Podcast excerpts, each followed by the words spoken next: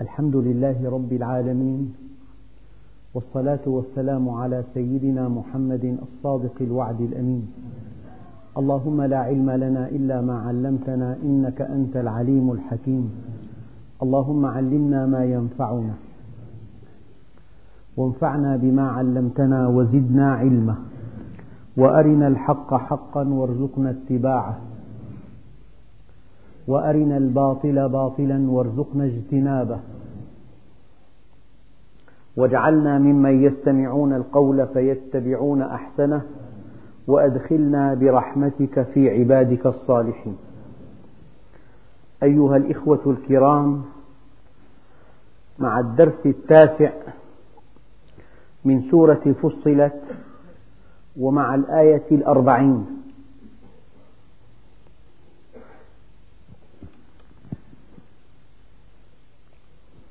وهي قوله تعالى إن الذين يلحدون في آياتنا لا يخفون علينا. أفمن يلقى في النار خير أم من يأتي آمنا يوم القيامة؟ اعملوا ما شئتم إنه بما تعملون بصير. أيها الإخوة إن الذين يلحدون في آياتنا الآيات جمع آية وهي العلامة الدالة على شيء. فإذا أطلقت كلمة الآيات في القرآن الكريم فإنما تعني الآيات التي تدل على وجود الله وعظمته وقدرته ووحدانيته وكماله. والآيات أحيانا تأتي على أنواع ثلاثة آيات كونية وآيات قرآنية وآيات تكوينية يعني أفعال الله عز وجل. خلقه آياته الكونية خلقه. وآياته التكوينية أفعاله. وآياته القرآنية كلامه. خلقه وأفعاله وكلامه. هذه كلها آيات تدل عليه. فإن الذين يلحدون في آياتنا الإلحاد في الآيات الطعن بها أو ردها أو عدم اعتمادها دليلا على ما تدل عليه. هذا المعنى الأول. والمعنى الثاني حرفها عن مرادها أو تأويلها على غير ما يريد الله سبحانه وتعالى أو الحذف منها أو الإضافة عليها. يعني الكافر أحيانا إما أنه يرد هذا الدين ردا مباشرا وإما أنه يخشى ألا ينجح في هذه المحاولة, المحاولة فيحاول أن يفجره من داخله. فرد هذه الآيات ردا مباشرا هو الطعن بها أو عدم قبولها أو الاستخفاف بها أو عدم قبول ما تدل عليه. هذا المعنى الأول. والمعنى الثاني تزوير هذه الآيات وتحريفها وتغييرها وتأويلها. المفاد أن الكافر إما أن يرد هذه الآيات وإما أن يؤولها تأويلا لا يرضي الله عز وجل. يعني نأتي بعض الأمثلة. لما ربنا عز وجل قال لا تأكلوا الربا أضعافا مضاعفة. فالمقيم على الربا يؤول هذه الآية على غير ما يريد الله سبحانه وتعالى. يقول أنا, أنا لا آكل الربا أضعافا مضاعفة أنا آكله بنسب قليلة. فهذا تأويل لا يرضي الله لأن الله سبحانه وتعالى يقول فإن تبتم فلكم رؤوس أموالكم لا تظلمون ولا تظلمون. والقرآن مثاني أي كل آية تنثني على أختها فتفسرها فإذا التبس الأمر في هذه الآية فالآية الثانية توضحها. إذا الكافر إما أن يرد هذه الآيات ردا مباشرا وإما أن يؤولها تأويلا لا يرضي الله عز وجل. على كل رفض رفض الحق.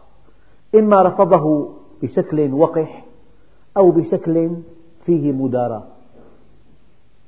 مرة ثانية إن الذين يلحدون الإلحاد هو الطعن بالآيات أو عدم قبولها أو الاستخفاف بها أو السخرية منها أو عدم قبول ما تدل عليه.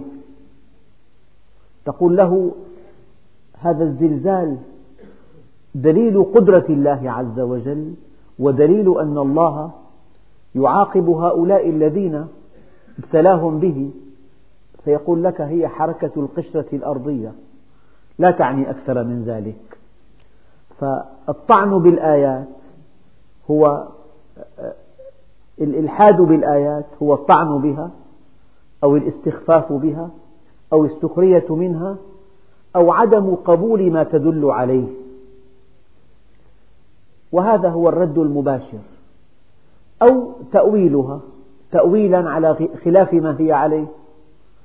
تأويلها أو تزويرها أو اللغو فيها. ففي المرحلة الأولى كان الرد مباشرا وفي المرحلة الثانية كان الرد غير مباشر. هؤلاء جميعا الذين رفضوا الحق إما رفضا مباشرا أو رفضا غير مباشر. إن الذين يلحدون في آياتنا إن في آياتنا الكونية أو في آياتنا القرآنية أو في أفعالنا التكوينية. إن الذين يلحدون في آياتنا لا يخفون علينا. هنا. هم في علمنا إن الله سبحانه وتعالى لهم بالمرصاد. إن الله كان عليهم رقيبا. إن الله سبحانه وتعالى يعلم سرهم وجهرهم.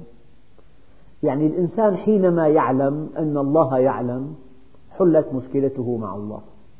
لأنه إذا أيقن أن الله يعلم لا بد من أن يستقيم على أمر الله. فربنا عز وجل يقول لا يخفون علينا. الإنسان لا يستطيع أن يخالف. إنسان من من جنسه إذا كان أقوى منه. وإذا كانت هذه المخالفة يعلمها ويضبطها. هذا شأن الإنسان مع الإنسان. فكيف شأنه مع الواحد الديان؟ إن الذين يلحدون في آياتنا لا يخفون علينا. هم بالمرصاد. إن الله كان عليهم رقيبا. وكما قال عليه الصلاة والسلام أفضل إيمان الرجل أن يعلم أن الله معه حيث كان. لمجرد أن تعلم أنك تحت المراقبة وأن الله مطلع عليك مطلع على ظاهرك وعلى باطنك على سرك وعلانيتك على خلوتك وجلوتك لمجرد أنك موقن أن الله مطلع عليك لا بد من أن تلتزم أمره وأن تبتعد عما عنه نهى وقد سئل أحد العارفين بالله وهو الإمام الجنيد من الولي؟ فقال هذا الإمام الكبير ليس الولي الذي يطير في الهواء ولا الذي يجري على وجه الماء إنما الولي كل الولي الذي تجده عند الحلال والحرام يعني مرة ثانية أيها الإخوة وهذا من باب التأكيد والتوضيح. إذا أيقنت أن الله يعلم وسيحاسب لا يمكن بحسب فطرتك وبحسب عقلك أن تعصيه. فإذا وصلت إلى اليقين القطعي أن الله يعلم وأنه سيحاسب لا شك أنك مستقيم على أمره. لن يفلح العاصي مهما كان ذكيا. لا بد من أن يدفع ثمن معصيته باهظا إن الذين يلحدون في آياتنا لا يخفون علينا. أفمن يلقى في النار خير أم من يأتي آمنا يوم القيامة اعملوا ما شئتم. الظاهر أن الله سبحانه وتعالى يقول أفمن يلقى في النار خير أم من يدخل الجنة؟ أفمن يلقى في النار خير أم من يدخل الجنة؟ أيهما أفضل؟ فربنا سبحانه وتعالى عدل عن قوله أمن يدخل الجنة إلى قوله أفمن يلقى في النار خير أم من يأتي آمنا؟ يعني الجنة عبر الله عنها بكلمة أخرى أن تأتي يوم القيامة آمنا. لأن الله سبحانه وتعالى سمى يوم القيامة يوم الفزع الأكبر. فحينما يفزع الناس جميعا لأنهم ما عرفوا ربهم في الدنيا واقترفوا من السيئات ما لا يعد ولا يحصى حينما يأتون يوم القيامة آمنين فهذه جنة لا تعدلها جنة. إذا خاف الناس كثيرا واضطربوا وكنت أنت أيها المؤمن آمنا فهذا عطاء لا يقدر بثمن. يا أيها الناس اتقوا ربكم إن زلزلة الساعة شيء عظيم. يوم ترونها تذهل كل مرضعة عما أرضعت وتضع كل ذات حمل حملها. وترى الناس سكارى وما هم بسكارى ولكن عذاب الله شديد. فهذا يوم الفزع الأكبر. المؤمن يأتي آمنا يوم القيامة. يعني هل من من سعادة تفوق أن تكون أيها المؤمن آمنا يوم الفزع الأكبر؟ يوم ينخلع قلب الناس خوفا وإشفاقا من عذاب أليم ويأتي المؤمن آمنا يوم القيامة؟ يعني هل يستوي إنسان سوف يلقى في النار وإنسان سيأتي يوم القيامة آمنا ليدخل الجنة؟ كأن الله سبحانه وتعالى. في هذه الآية قال إن الذين يلحدون في آياتنا لا يخفون علينا لا يخفون علينا أنه يعلم ما يفعلون. وأما أفمن يلقى في النار خير إذا سوف يحاسبهم. المعنيان أتيا في هذه الآية علم الله ومحاسبته. يعني إذا أيقنت أن علم الله يطولك وأن محاسبته تطولك. لا يمكن أن تعصي الله. هذا ما قال ما حمله أو ما أكده الإمام الغزالي حينما خاطب نفسه فقال لها يا نفس لو أن طبيبا منعك من أكلة تحبينها لا شك أنك تمتنعين. أيكون الطبيب أصدق عندك من الله؟ إذا ما أكثرك أيكون وعيد الطبيب أشد عندك من وعيد الله؟ إذا ما أجهلك. إذا كل إنسان يعصي الله عز وجل مدموغ إما بالحمق والجهل وإما بالكفر والانحراف. ثم يقول الله عز وجل أما كلمة أفمن يلقى في النار؟ قال هذا استفهام تقريري. معنى تقريري أي أن من يلقى في النار لا يستوي مع من يأتي يوم القيامة آمنا. هذا معنى الاستفهام التقريري. من يلقى في النار لا يستوي أبدا مع من يأتي يوم القيامة آمنا. وهذا المعنى تؤكده آيات كثيرة. أفمن كان مؤمنا كمن كان فاسقا؟ أم حسب الذين اجترحوا السيئات أن نجعلهم كالذين آمنوا وعملوا الصالحات؟ أفنجعل المسلمين كالمجرمين؟ ما لكم كيف تحكمون؟ أفمن وعدناه وعدا حسنا فهو لاقيه؟ كمن متعناه متاع الحياة الدنيا؟ ثم هو يوم القيامة من المحضرين؟ هذه الموازنة بين حالتين متضادتين من يأتي آمنا أو من يأتي خائفا. من يلقى في النار أو من يدخل الجنة من يعامل بالإكرام والإحسان ومن يعامل بالعقاب الأليم والعذاب الأبدي. قال أين عقلكم أيها البشر؟ هذا يستوي مع هذا؟ طبعا الإلقاء في النار سبب المعصية في الدنيا. وأن تأتي يوم القيامة آمنا سببه أن تستقيم على أمر الله في الدنيا. فالثمن في متناول اليد. يعني هذه النتيجة المخيفة أنت السبب فيها وهذه النتيجة المسعدة أنت الذي يعني اخترت هذا الطريق. فالأمر باختيارك إما أن تختار جنة عرضها السماوات والأرض وأن تأتي الله آمنا يوم القيامة مكرما وإما أن يعصي الإنسان ربه فيستحق دخول النار إلى أبد الآبدين. ثم يقول الله عز وجل اعملوا ما شئتم. هذه الآية تفيد الاختيار وتفيد التهديد. يعني أنتم مخيرون. لكم أن تطيعوا الله في الدنيا فتأتون يوم القيامة آمنين. ولكم أن تعصوه في الدنيا فتلقوا في النار. الأمر بيدكم. يا عبادي لو أن أولكم وآخركم وإنسكم وجنكم وقفوا على صعيد واحد وسألني كل واحد منكم مسألته. ما نقص في ملكي إلا كما ينقص المخيط إذا غمس في مياه البحر. ذلك لأن عطائي كلام وأخذي كلام. فمن وجد خيرا فليحمد الله.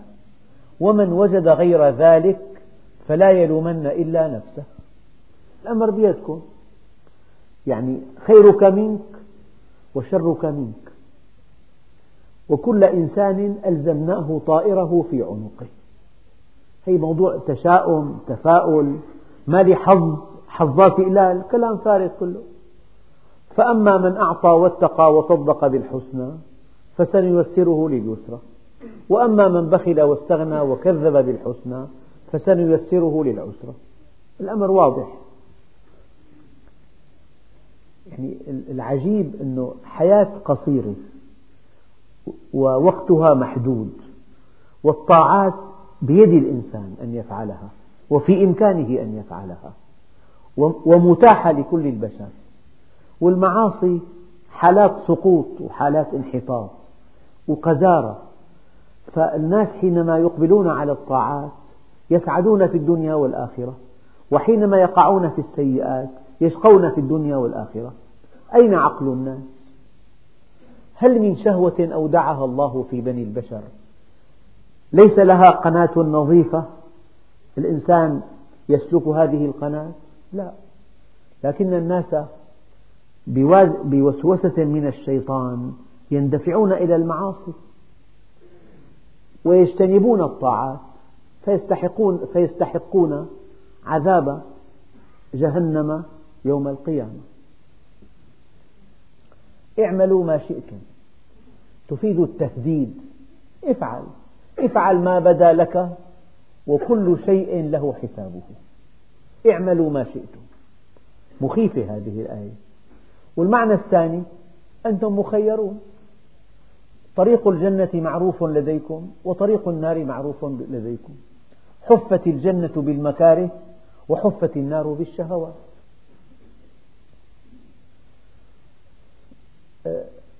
إن عمل الجنة حزن بربوة وإن عمل النار سهل بسهوة. طبعا عمل الجنة يحتاج إلى جهد ويحتاج إلى يعني كلفة ذو كلفة لكن في مقدور الإنسان. وعمل النار هو سهو واسترخاء وإعطاء النفس ما تشتهي. إن عمل الجنة حزن بربوة وإن عمل النار سهل بسهوة.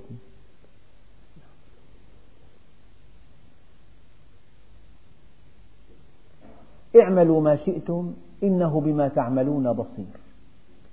مرة ثانية أيها الإخوة لو ألغينا الاختيار الذي تؤكده هذه الآية لألغينا التكليف ألغينا الثواب ألغينا العقاب ألغينا الجنة والنار.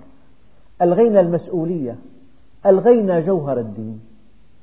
هذا ما يقوله الإمام علي كرم الله وجهه حينما قال ويحك لو, أنه لو أن قضاء لازما وقدرا حاتما إذا لبطل الوعد والوعيد ولانتفى الثواب والعقاب. إن الله أمر عباده تخيرا ونهاهم تحذيرا وكلف يسيرا ولم يكلف عسيرا وأعطى على القليل كثيرا. ولم يعص مغلوبا ولم يطع مكرها. أنت مخير. قال لك اعملوا ما شئتم. إنا هديناه السبيل إما شاكرا وإما كفورا. وأما ثمود فهديناهم فاستحبوا العمى على الهدى. ولكل وجهة هو موليها فاستبقوا الخيرات وقال الذين أشركوا لو شاء الله ما أشركنا ولا آباؤنا. ولا حرمنا من شيء. كذلك كذب الذين من قبلهم حتى ذاقوا بأسنا. قل هل عندكم من علم فتخرجوه لنا؟ إن تتبعون إلا الظن وإن أنتم إلا تخرصون. فالإنسان حينما يشتط عقله فيعتقد أن الله قد أجبره على هذه المعاصي فقد وقع في شر عمله. يعني ما من عقيدة تشل الإنسان وتقعده وتوقعه في سوء الظن بالله عز وجل وتجعله كتلة هامدة كعقيدة الجبر أن تعتقد أن الله أجبرك على فعل المعاصي وأنها مقدرة عليك ولا سبيل إلى الخلاص منها. هذه عقيدة أهل الضلال هذه عقيدة المشركين. اعملوا ما شئتم من جهة تهديد افعل ما بدا لك وسوف ترى نتيجة عملك. والمعنى الثاني أنك مخير. لك أن تستقيم ولك أن تنحرف. لك أن تحسن ولك أن تسيء. لك أن تقبل ولك أن تعرض. لك أن تطيع ولك أن تعصي. لك أن تؤمن ولك أن تكفر. لك أن توحد ولك أن تشرك. هذا باختيارك. اعملوا ما شئتم. طريق الجنة معروف. طاعة الله عز وجل والتقرب إليه بالأعمال الصالحة وطريق النار معروف معصية الله عز وجل والتقرب منها بالموبقات والمعاصي. والبشر على اختلاف أنواعهم ومشاربهم وأجناسهم وألوانهم وأعراقهم لا يزيدون عن رجلين. رجل منضبط بالشرع محسن إلى الخلق سعيد في الدنيا والآخرة ورجل متفلت من الشرع مسيء إلى الخلق شقي في الدنيا والآخرة. الأمور بسيطة ومضغوطة. الناس رجلان بر كريم بر تقي كريم على الله وفاجر شقي هين على الله. أبدا. فأخطر شيء بحياتك أن تحسن الاختيار. اختر أن تكون مؤمنا. الإيمان يحتاج إلى تفكر في خلق السماوات والأرض يحتاج إلى معرفة أمر الله يحتاج إلى حضور مجالس العلم يحتاج إلى الذكر يحتاج إلى الطاعة يحتاج إلى الأعمال الصالحة. الإيمان معرفة الله عز وجل وطاعته والتقرب إليه. أما أن تعطي النفس شهواتها. أما أن تعطي نفسك ما تريد. عندئذ لا بد من أن تقع في العدوان. ومع العدوان هناك العقاب الأليم. فتجد حياة الكافر من مصيبة إلى مصيبة ومن مطب إلى مطب ومن أزمة إلى أزمة ومن معضلة إلى معضلة. وحياة المؤمن من إكرام إلى إكرام من سعادة إلى سعادة. إنه بما تعملون بصير. فالآية صارت إن الذين يلحدون في آياتنا آياتنا الكونية أو التكوينية أو القرآنية. والإلحاد نوعان إما طعن بالآيات ورفض لها وعدم قبول دلالتها واستخفاف واستهزاء وإما تحايل على ردها بتأويلها. أو تزويرها أو اللغو فيها أو صرفها عن غير ما هي هادفة إليه. هؤلاء لا يخفون علينا بعلمنا وسوف يحاسبون والدليل أفمن يلقى في النار. فربنا عز وجل بين لك أن الانحراف مضبوط وسوف تحاسب عليه. يعني أيام الإنسان يخفي شيء عن بعض الجهات المالية.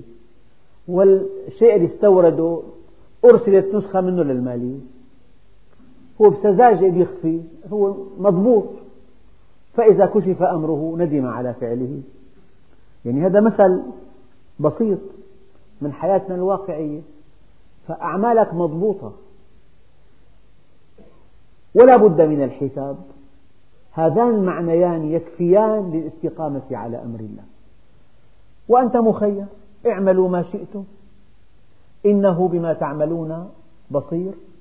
وأثمن ما في الجنة أن أن الإنسان يأتي يوم القيامة آمنا. ونعمة الأمن لا تعدلها نعمة على على الإطلاق. ثم يقول الله عز وجل إن الذين كفروا بالذكر لما جاءهم. إن الذين كفروا بالذكر وهو القرآن الكريم. لما جاءهم وإنه لكتاب عزيز. كلمة عزيز لها عدة معاني. من معانيها أن هذا الكتاب لا يمكن أن يستطيع أحد أن يأتي بمثله. شيء نادر عزيز. يعني ممتنع عن أن يحاكى عن أن يقلد. عن أن يؤتى بمثله. هذا المعنى الأول. وكلمة عزيز إلى عدة معاني في اللغة. أن الشيء إذا أصبح نادرا صار عزيزا. إذا كان هذا الشيء يصعب الوصول إليه صار عزيزا. فصار الكتاب كتاب الله عز وجل ليس كمثله كلام آخر. فضل الله على خلقه فضل كلام الله على كلام خلقه كفضل الله على خلقه. كما أن الله واحد في ذاته وفي صفاته وفي أفعاله كذلك كلامه لا مثيل له ولا يرقى إليه كلام آخر. وإنه لكتاب عزيز يعني كلام الله عز وجل كتاب ممتنع عن التقليد. لا يستطيع أحد أن يأتي بمثله ولا أن يحاكيه ولا أن يقلده ولا أن يعارضه. نعم. قال وإنه لكتاب عزيز لا يأتيه الباطل من بين يديه ولا من خلفه. يعني لا يمكن أن يأتي كتاب آخر ينقض ما فيه من قبل.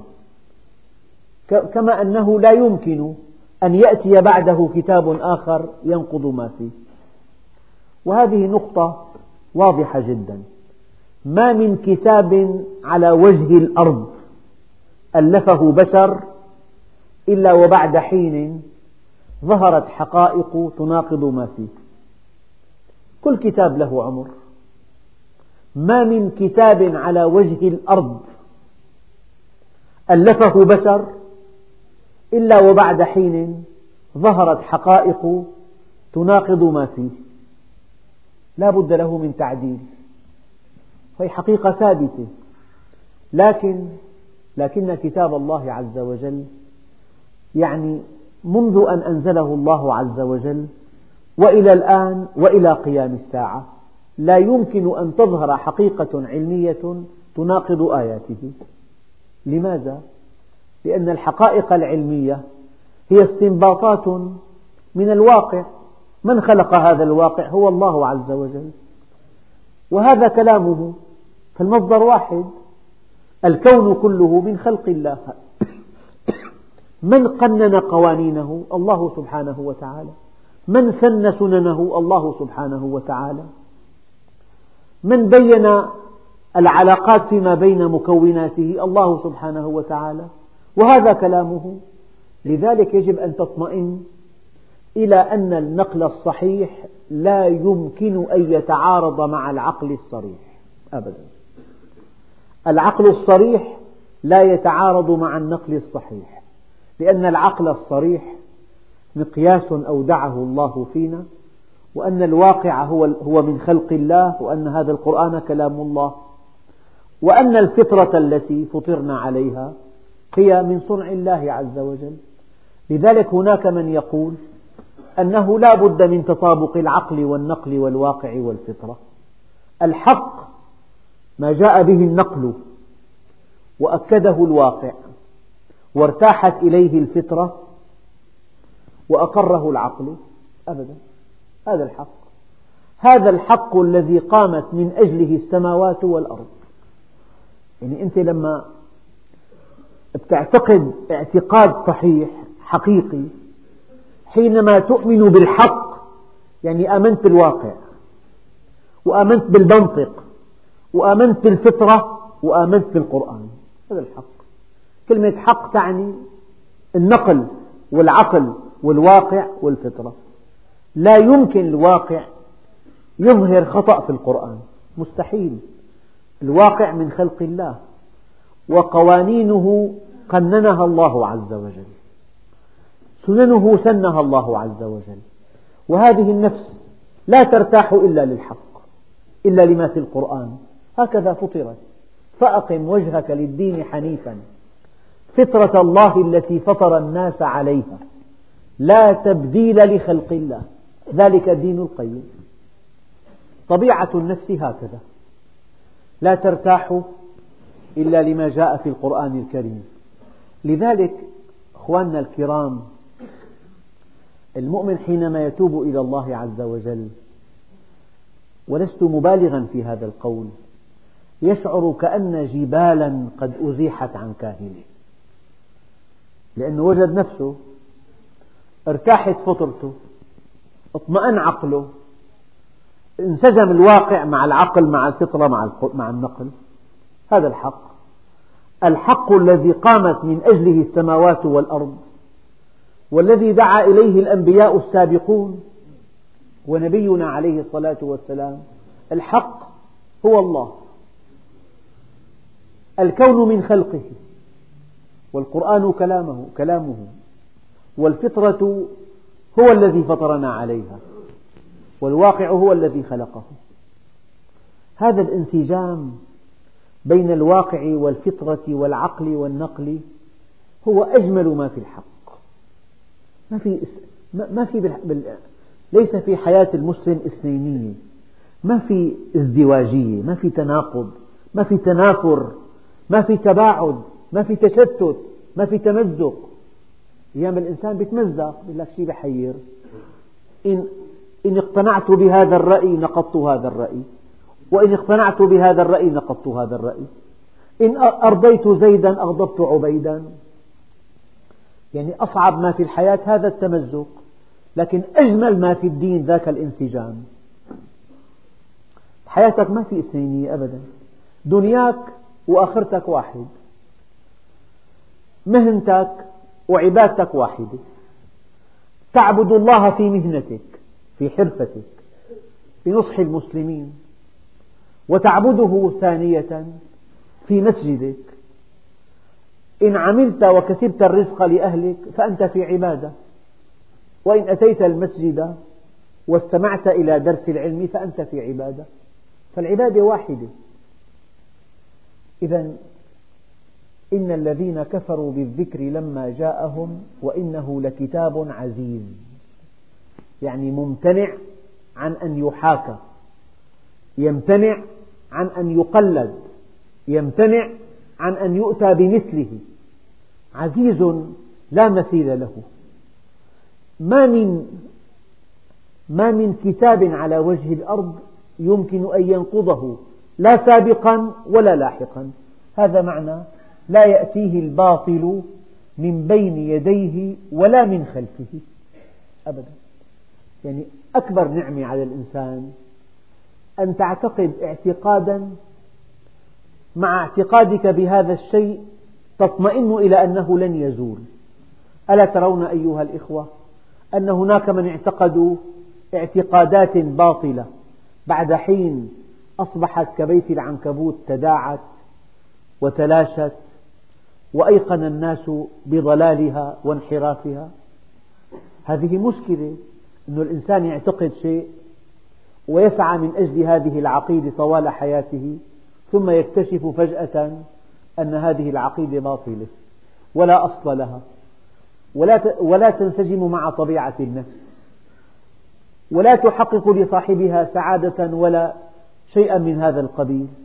لكن المؤمن مطمئن هو مع الحق الذي قامت من أجله السماوات والأرض. ما في مفاجأة. لما الإنسان بيآمن بالله عز وجل فصار في عنده انسجام. هذا الكون يتناسب مع ما ذكره الله عز وجل. حتى أنهم قالوا الكون قرآن صامت والقرآن كون ناطق والنبي عليه الصلاة والسلام قرآن يمشي. حق واحد. هذه الحقيقة الوحيدة في الكون حقيقة الذات الإلهية. تتبدى في الكون إبداعا وقدرة ورحمة وجمالا ولطفا وخبرة وغنى. وتتبدى في القرآن إعجازا. وتتبدى في أفعاله حكمة ورحمة. أفعاله كأقواله كخلقه. وأنت مخلوق من مخلوقات الله عز وجل. يعني أروع ما في حياة المسلم هذا الانسجام في عقله بين عقله وعاطفته بين حاجته حاجاته وقيمه بين دنياه وآخرته. تضاد آه، تنافر تشتت آه، تمزق تبعثر كل هذه الأمراض التي يعانيها الناس المؤمن معافى منها. هذا معنى لا يأتيه الباطل من بين يديه ولا من خلفه تنزيل من حكيم حميد. يعني حكيم يضع الشيء المناسب في الوقت المناسب في المكان المناسب في القدر المناسب مع مع الرجل المناسب. هي الحكمة. ومعنى الحكمة أن كل شيء وقع أراده الله وأن كل ما أراده الله وقع وأن إرادة الله سبحانه وتعالى متعلقة بالخير المطلق وأن, وأن إرادة الله سبحانه وتعالى متعلقة بالحكمة المطلقة وأن حكمته المطلقة متعلقة بالخير المطلق. معنى الحكمة أن كل شيء وقع على نحو ما وقع. لو لم يقع على نحو ما وقع لكان هذا نقصا في حكمة الله عز وجل. الشيء إذا وقع على خلاف ما وقع يعد هذا نقصا في حكمة الله عز وجل. وإنه تنزيل من حكيم حميد. وحميد يعني يحمد على أفعاله كلها. لذلك المؤمن حينما يؤمن أن أفعال الله سبحانه وتعالى حميدة أي يحمده عليها كل مخلوق يستقبل القضاء والقدر بكل رضا. لذلك مرة كان أحد الرجال يطوف حول البيت وكان يقول يا رب هل أنت راض عني؟ كان وراءه الإمام الشافعي فقال له يا هذا وهل أنت راض عن الله حتى يرضى عنك؟ فالتفت نحوه وقال من أنت يرحمك الله؟ قال أنا محمد بن إدريس. قال كيف أرضى عن الله؟ وأنا أتمنى رضاه. قال إذا كان سرورك بالنقمة كسرورك بالنعمة فقد رضيت عن الله. إذا كان سرورك بالنقمة كسرورك بالنعمة فقد رضيت عن الله. معنى ذلك أن الإنسان حينما يوقن أن أفعال الله يحمد عليها. لكن لماذا نرى بعض الشر؟ هذا الشر نسبي. الإنسان حينما يرى أن الدنيا هي كل شيء ويأخذ الله منه بعض الصحة أو بعض المال ويأخذ الله منه بعض الصحة أو بعض المال يظن أن هذا شرا. لكن إذا أدخلنا في الحساب الآخرة وأن الله سبحانه وتعالى إنما يسوق بعض الشدائد للعبد المؤمن المسلم من أجل أن يرقى به وأن يفوز بسعادة الدارين عندئذ يتضح أن كل ما يفعله الله سبحانه وتعالى خير محض. ثم يقول الله عز وجل ما يقال لك إلا ما قد قيل للرسل من قبلك هذا تسلية للنبي عليه الصلاة والسلام. يعني هذا شأن الرسالة. وما أرسلنا من رسول إلا إذا تمنى ولا نبي إلا إذا تمنى ألقى الشيطان في أمنيته. يعني النبي يتمنى هداية الخلق والشيطان يتمنى إضلالهم. ولكل نبي جعلنا عدوا شياطين الإنس والجن. فالله سبحانه وتعالى يسلي نبيه يسري عنه بهذه الآية. يعني ما يقال لك من تكذيب واعتراض ورد للحق واستخفاف. مرة قالوا ساحر ومرة قالوا شاعر ومرة قالوا مجنون. هذا الذي قيل لك قيل أيضا لمن كان قبلك. ما يقال لك إلا ما قد قيل للرسل من قبلك. وهذا أيضا نقوله لكل مؤمن صادق. لا بد من خصوم لك أيها المؤمن. لا بد من أهل الباطل لا بد من مبطلين يضيقون ذرعا بدعوتك. لا بد أن أهل الدنيا لا يعجبهم أن تدعو إلى الله. لا بد أن المنحرفين يضايقهم أن تستقيم أنت. استقامتك تكشفهم. لذلك يصبون عليك كل انتقادهم وكل تفنيدهم وكل تجريحهم. فشيء طبيعي جدا. معركة الحق مع الباطل معركة أزلية أبدية. فكل من آمن بالله ودعا إليه له خصوم. وكل مؤمن له حساد. وكل من استقام على أمر الله باستقامته هذه يكشف انحراف المنحرفين. كل من اعتقد اعتقادا صحيحا مع الحجة والبرهان بحجته اليقينية يكشف زيف الضالين. فإذا المجتمع في صراع أبدي سرمدي قديم ومستمر. ما يقال لك إلا ما قد قيل للرسل من قبلك. هذا المعنى الأول. المعنى الثاني يعني ما سأقوله لك يا محمد قلته لمن قبلك. ما قاله الله له؟ قال إن ربك لذو مغفرة وذو عقاب أليم. يعني الحق الذي قامت من أجله السماوات والأرض ينتهي بحساب دقيق. المحسن آه، يغفر له والمسيء يعاقب عقابا أليما. المستقيم يغفر له والمنحرف يعاقب عقابا أليما. الوقاف عند حدود الله يغفر له والذي لا يقف المجترئ على المعاصي يعاقب عقابا أليما. فملخص هذا الكون أن الله سبحانه وتعالى سيثيب المحسن وسيعاقب المسيء. هذا معنى المعنى الثاني. يعني سأقول لك يا محمد ما قلته لمن قبلك. ما يقال لك إلا ما قد قيل للرسل من قبلك ما هو القول؟ إن ربك لذو مغفرة وذو عقاب أليم.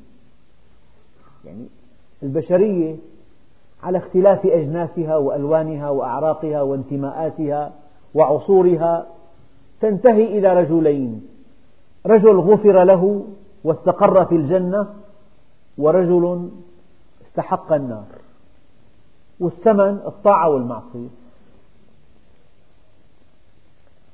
ولو جعلناه قرآنا أعجميا لقالوا لولا فصلت آياته أأعجمي وعربي قل هو للذين آمنوا هدى وشفاء والذين لا يؤمنون في آذانهم وقر وهو عليهم عمى أولئك ينادون من مكان بعيد. الآية دقيقة جدا. ولو جعلناه قرآنا أعجميا لقالوا لولا فصلت آياته. أأعجمي وعربي؟ بعضهم قال لو أن القرآن نزل بلغة الأعاجم تعنتا فالله سبحانه وتعالى يرد عليه.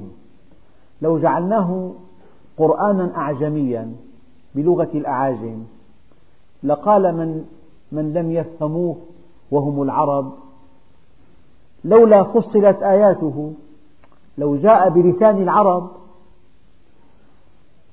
هذا المعنى الأول. ولو جعلناه قرآنا أعجميا كما يطلبون. لقال بعضهم الآخر لولا فصلت آياته بلسان عربي. أأعجمي وعربي؟ ولو جعلناه قرآنا أعجميا والذي جاء به عربي. يقول بعضهم أيكون الرسول عربيا ولسانه أعجميا؟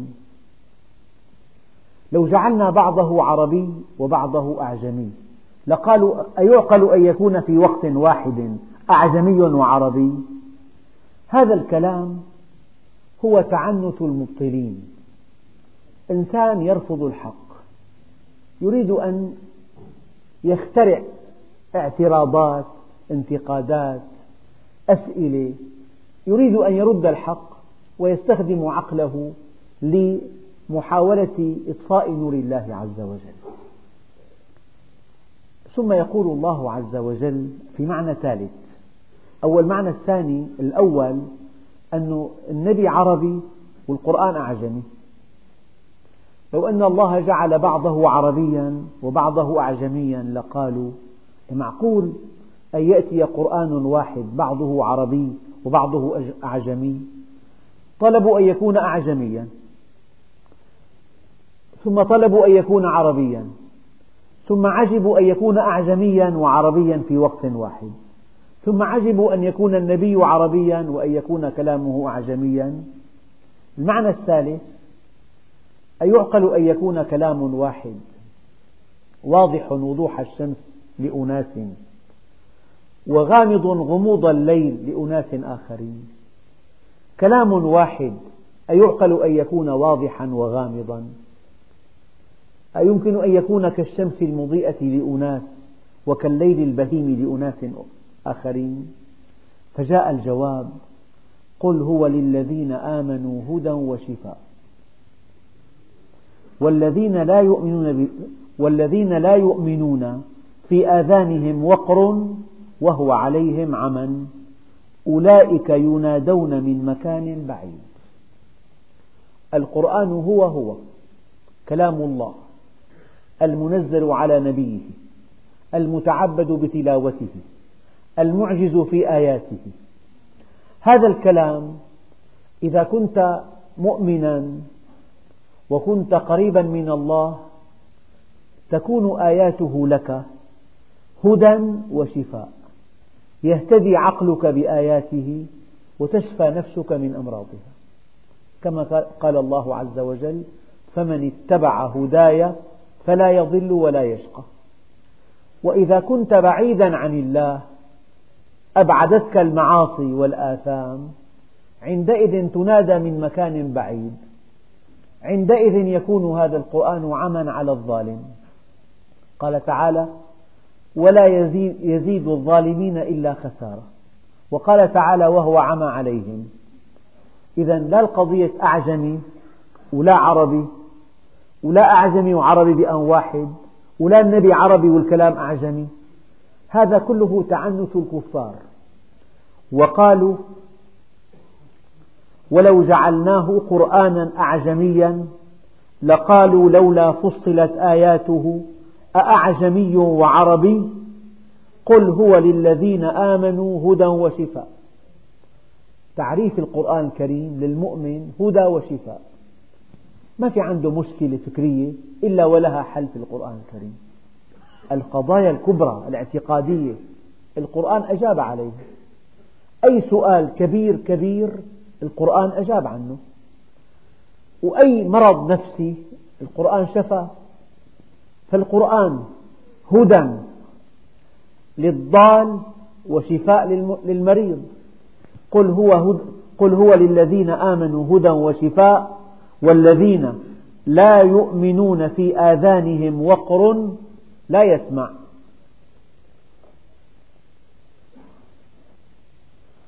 لا يسمع وهو عليهم عمى لا يبصر. لماذا؟ قال أولئك ينادون من مكان بعيد. معناها القرآن يحتاج إلى قرب من الله عز وجل. يحتاج إلى قرب من الله. لهذا قال أصحاب النبي أوتينا الإيمان قبل القرآن. يعني إذا الإنسان آمن بالله واستقام على أمره وأقبل عليه وصار قريب منه القرآن يكون له هدى وشفاء. يهتدي عقله وتشفى نفسه. أما إذا كان بعيد لا يعرف الله عز وجل ومتلبس بالمعاصي والآثام تبتعد نفسه عن الله. إذا كان بعيد ينادى من مكان بعيد. يكون كلام الله عليه كالكلام الأعجمي. إذا واحد لغة عربية ولا يتقن أي لغة أخرى. وتحدث أمامه شخص باللغة الصينية أو باللغة التركية. ماذا يفهم؟ لك لم أفهم شيئا. إطلاقا. هذا التشبيه بليغ الذي لا يعرف الله والمتلبس بالمعاصي. يكون القرآن عليه كالكلام الأعجمي الذي لا يفهم منه شيئا. هذه الآية دقيقة. القرآن هو هو كلام الله.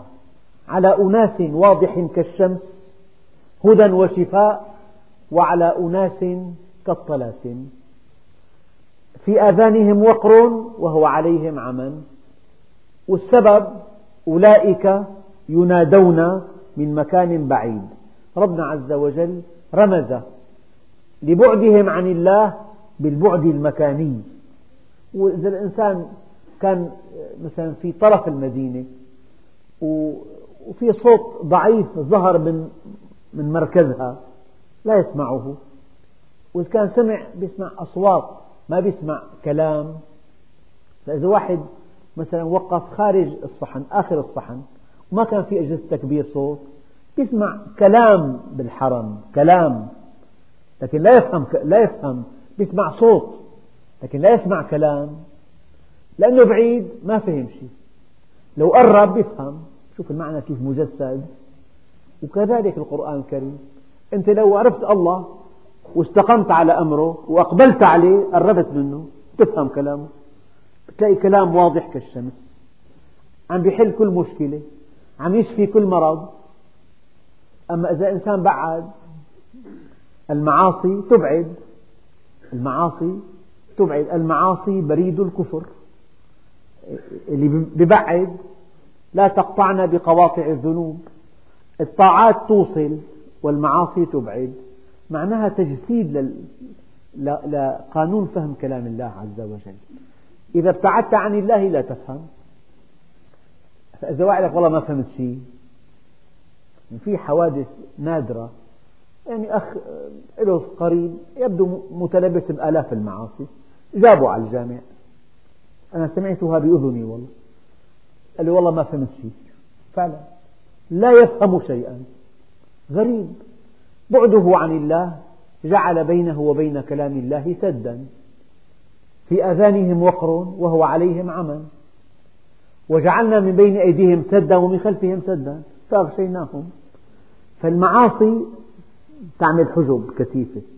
فإذا الإنسان ما فهم القرآن يتهم نفسه. لا يتهم القرآن الكريم. القرآن واضح كالشمس. والآية دقيقة جدا. كلما اقتربت من الله ازداد فهمك لكتاب الله. لذلك في آية وإن كانت هي من المشترك اللفظي قال لا يمسه إلا المطهرون. من معاني هذه الآية أن الإنسان غير الطاهر المشرك المتلبس بالمعاصي لا يستطيع أن يمس معاني هذا القرآن الكريم. هذه الآية ليست نهيا. لو أنها نهي لقال الله عز وجل لا يمسسه لا يمسسه اللا ناهية والفعل المضعف فك تضعيفه. لكن الله قال لا يمسه. هذه اللا نافية. يعني الآية تنفي أن غير الطاهر يستطيع أن يمس المصحف أن يمس كلام الله بالفهم والتدبر والوعي. هذا من بعض معاني الآية. ومن معانيها الظاهرة أن غير المتوضئ ينبغي ألا يمس القرآن. المعنى الظاهري إذا معاني القرآن الكريم تحتاج إلى قرب من الله. والقرب أساسه العمل الصالح والاستقامة على أمره. والاستقامة والعمل الصالح أساسه الإيمان به من خلال خلقه. هذه الآية أعطتنا قانون فهم, فهم القرآن الكريم. ولو جعلناه قرآنا أعجميا لقالوا لولا فصلت آياته أأعجمي وعربي.